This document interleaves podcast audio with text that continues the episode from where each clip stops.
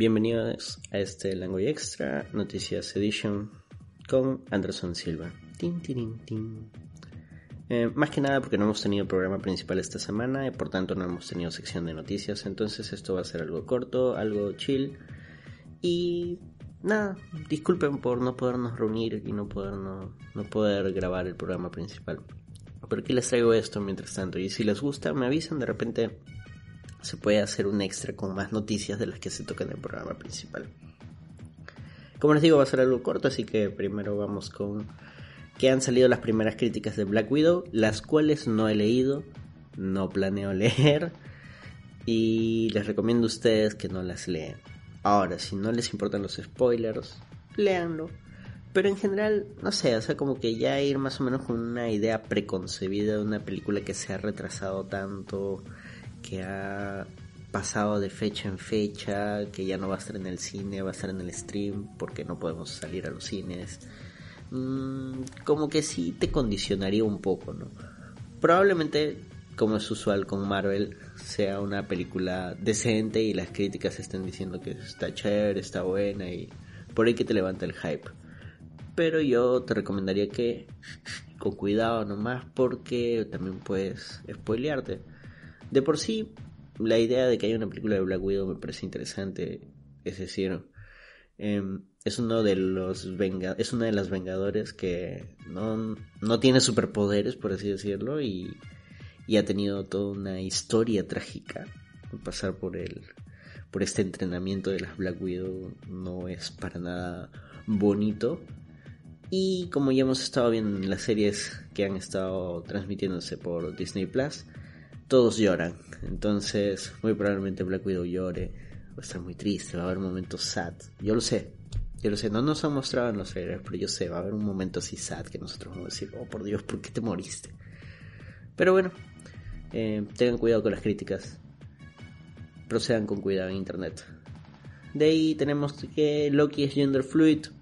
No lo hemos mencionado en el programa, pese a que la noticia es vieja, pero digamos que esto volvió a tomar relevancia después de, y alerta de spoiler aquí, tengan cuidado para los que no están siguiendo Loki, aunque, o sea, ya va a salir un nuevo episodio, por favor pónganse el día. Además no es un spoiler grande. Eh, le hace un comentario a Loki como si ha salido con chicas o con chicos y Loki responde un poco de ambos. Y genial, pues no. E, esa es la idea, o sea, los personajes que, que vemos no siempre tienen que ser automáticamente en nuestro cerebro heteros, ¿no? ¿Por, qué es, asumimos que, que, lo hetero es lo normal? Eso, eso es eso es extraño, O sea, si nos ponemos a pensar un poco, ¿no? A veces dicen, no, que la inclusión forzada, que por qué meten a este personaje, que su única característica es ser gay brother, pero el resto de los personajes, siempre que aparecen, de frente uno asume que es hetero. Ni siquiera asumes que es asexual, ¿no? O sea, que simplemente está ahí y no le gusta a nadie. Tú asumes que va a tener un interés romántico en algún momento, que le va a gustar a alguien, que le va a resultar atractivo a alguien, y por lo general, alguien del, del sexo opuesto. Entonces, yo espero que llegue un momento donde esto ya ni siquiera nos lo tengamos que, cuestionar, ¿no? O sea, va a salir un protagonista y la historia propia nos dirá, ¿no? Si es hetero, si es bi, si es homosexual, si es transexual, si es transgénero, si es queer y bueno, los demás aspectos de, de ese espectro del cual probablemente no conozco mucho, o sea, admito que, que tal vez no conozco mucho y que debería informarme un poco más. Pero bueno, estamos aquí para aprender, ¿no? De, eso se trata la vida. Para eso estamos vivos, para eso estamos aquí. Eso es lo lindo de vivir, ¿no? Aprender. Se sonó bastante motivacional eso, pero digo, no sé, hay que, hay que verle lo bonito a esta trágica existencia. HBO eh, Max esta semana, el día 29, hoy el día que estoy grabando esto, ya está disponible para Latinoamérica. Aún no lo he contratado, estamos viendo ahí con el equipo de repente de contratar para probar primero. Y justo hasta el 31 de julio hay una promoción de 50% en tu paquete del primer mes, en el que elijas, ¿no? El móvil o el estándar. El estándar que te incluye tres pantallas en simultáneo, cinco usuarios, cinco o cuatro usuarios, no lo recuerdo bien.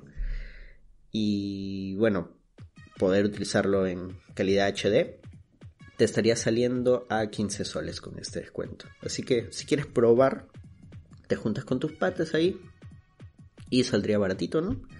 Ya de ahí tú ves si te gusta, ¿no? dices, no, una cagada, ¿por qué lo contraté? No, pues si te sale barato como para probar, yo creo que está bien. Igual, o sea, ya he estado leyendo de gente que ya está utilizando el HBO Max y bueno, hasta cierto punto están encantados, ¿no? Tiene el catálogo clásico de Warner, tiene las de Batman, o sea, hay gente que viviría viendo Batman en bucle, hay gente que viviría viendo las de Harry Potter en bucle, hay gente que viviría viendo las de El Señor de los Anillos en bucle. Esas sagas están, así que Está Friends, a mí no me gusta Friends, pero mucha gente sí, así que métanle su 8 Max. Está David Juan Jerry, no soy muy fan de David Juan Jerry, pero métanle ahí si, si lo quieren ver. Está el Príncipe del Rap, amo el Príncipe del Rap, pero estaba en Netflix, maldita sea, HBO te lo llevaste, no me jodas. Pero también está ahí, pucha, sí, de repente sí, por eso sí lo contrataría. En lo personal, me interesaría todo lo que es el tema de Adult Swim han renovado Tuca Berti para HBO Max. Tuca Berti estaba en Netflix, le cancelaron ahí porque no le fue muy bien, aparentemente. No Netflix a veces actúa de maneras misteriosas. Pero lo rescató Adult Swim y está en HBO Max. Imagino que también estarán estrenando también por ahí los capítulos de Rick and Morty, así que ese es otro motivo por el cual deberíamos estar interesados en HBO Max. Em, el catálogo de dibujos antiguos de de Cartoon Network. Creo que van a estar ahí. Por ahí vi imágenes, me parece que estaban las chicas superpoderosas, el laboratorio de Dexter. Unos no tan viejitos, no me parecen viejitos, pero ya me siento viejo. Hora de aventura, maldita sea. Hora de aventura ya es viejo, ya. Hay que aceptarlo, ya. O sea, ya tiene más de 10 años. Cagamos. Cagamos, gente. Ya es Hora de aventura ya es viejo, maldita sea. Y también está ahí, es que está completo y eso sí es un golazo. Y está la última serie que hicieron de Hora de Aventura. Ay, no me acuerdo ahorita cómo se llama. Que son capítulos especiales más que nada. Contando qué es lo que pasó luego del último capítulo. El reencuentro de Finn y Jake. Un momento emotivo. Me hice spoiler mediante la página de Café Toons. Pero qué genial, qué genial. Es hermoso. Ah, no, That's My Cartoon. En el grupo de Café también hay spoilers. Pero en That's My Cartoon suben screens. Suben imágenes de capítulos de varias series. Hay series que he seguido así y que me han llamado la atención. Eh, por ejemplo, sí he estado viendo Amphibia. Y de ahí me llamó la atención de ver Amphibia en Disney Plus. Pero no está completa, está solo la primera temporada. Maldita sea Disney Plus, ¿por qué no sube estas temporadas completas? Igualito pasó con DuckTales. Ya la cancelaron también. Qué pena qué tristeza. Pero esperemos que suban pronto, completen al menos las temporadas para poder darnos una maratón. Si quieren un Langoy de DuckTales, yo creo que ahí sí la gente se pondría las pilas, las pilas al toque. Y la verdad que esta nueva adaptación está muy paja.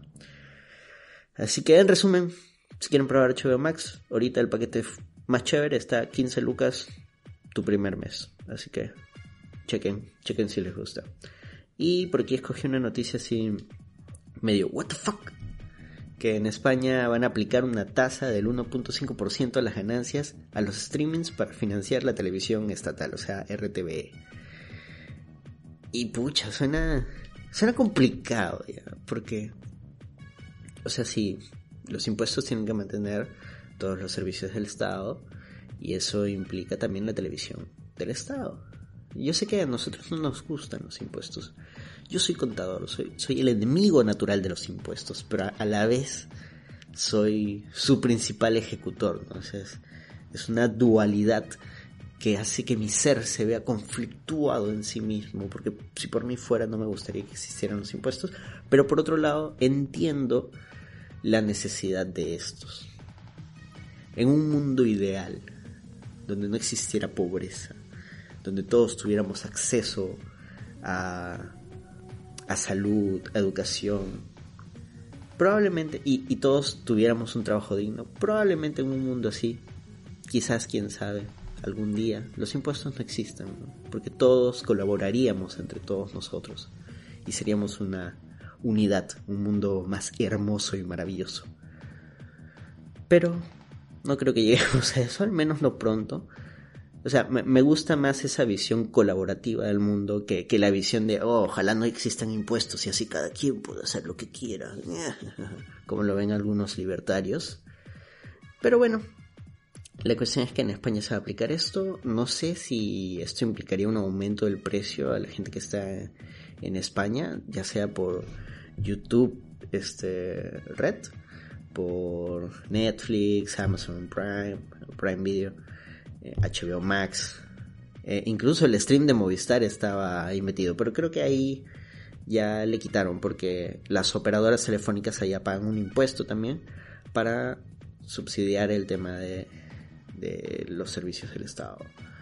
Por utilizar el espectro el espectro en el cual se utiliza su señal. Sí al menos por ese lado suena bonito suena bien igual no, no encuentro mucha lógica de, de, por qué de repente no los streams ¿Por qué, ¿Por qué meterles este impuesto así? Es como que, sí, no, vamos a hacer que los streams también financien la televisión estatal. ¿Por qué? Porque me salió de los huevos. Pues. No, la verdad no lo sé, no he investigado, he estado leyendo un par de noticias, pero no dicen el, el por qué, ¿no?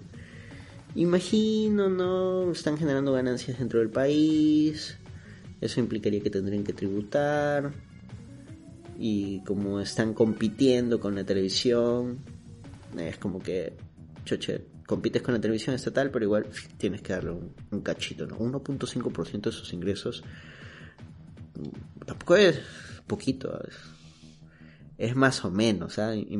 imagino que además tienen que pagar otros impuestos, no, no me he puesto a revisar la, la tributación española ahorita y es algo que en estos momentos a mí ni a ustedes nos interesa, la verdad. Salvo que viven en España, si viven en España me comentan y, y por ahí investigamos, ¿no? Sería bastante interesante. Así que si están en España, pues tengan cuidado si les suben el precio de sus servicios y pues ahora ya saben por qué, ¿no? Y eso es todo. Tomen agüita, abríense, ya empezó a hacer frío. Y nada, sigan al Langoy, déjenos un like, déjenos un comentario, díganos qué les pareció. Y un fuerte abrazo a todos ustedes. Y recuerden, en estos tiempos, ser antifascista es un deber, una obligación, no es una opción. Yo soy Anderson Silva y conmigo será hasta la próxima. Chao, chao.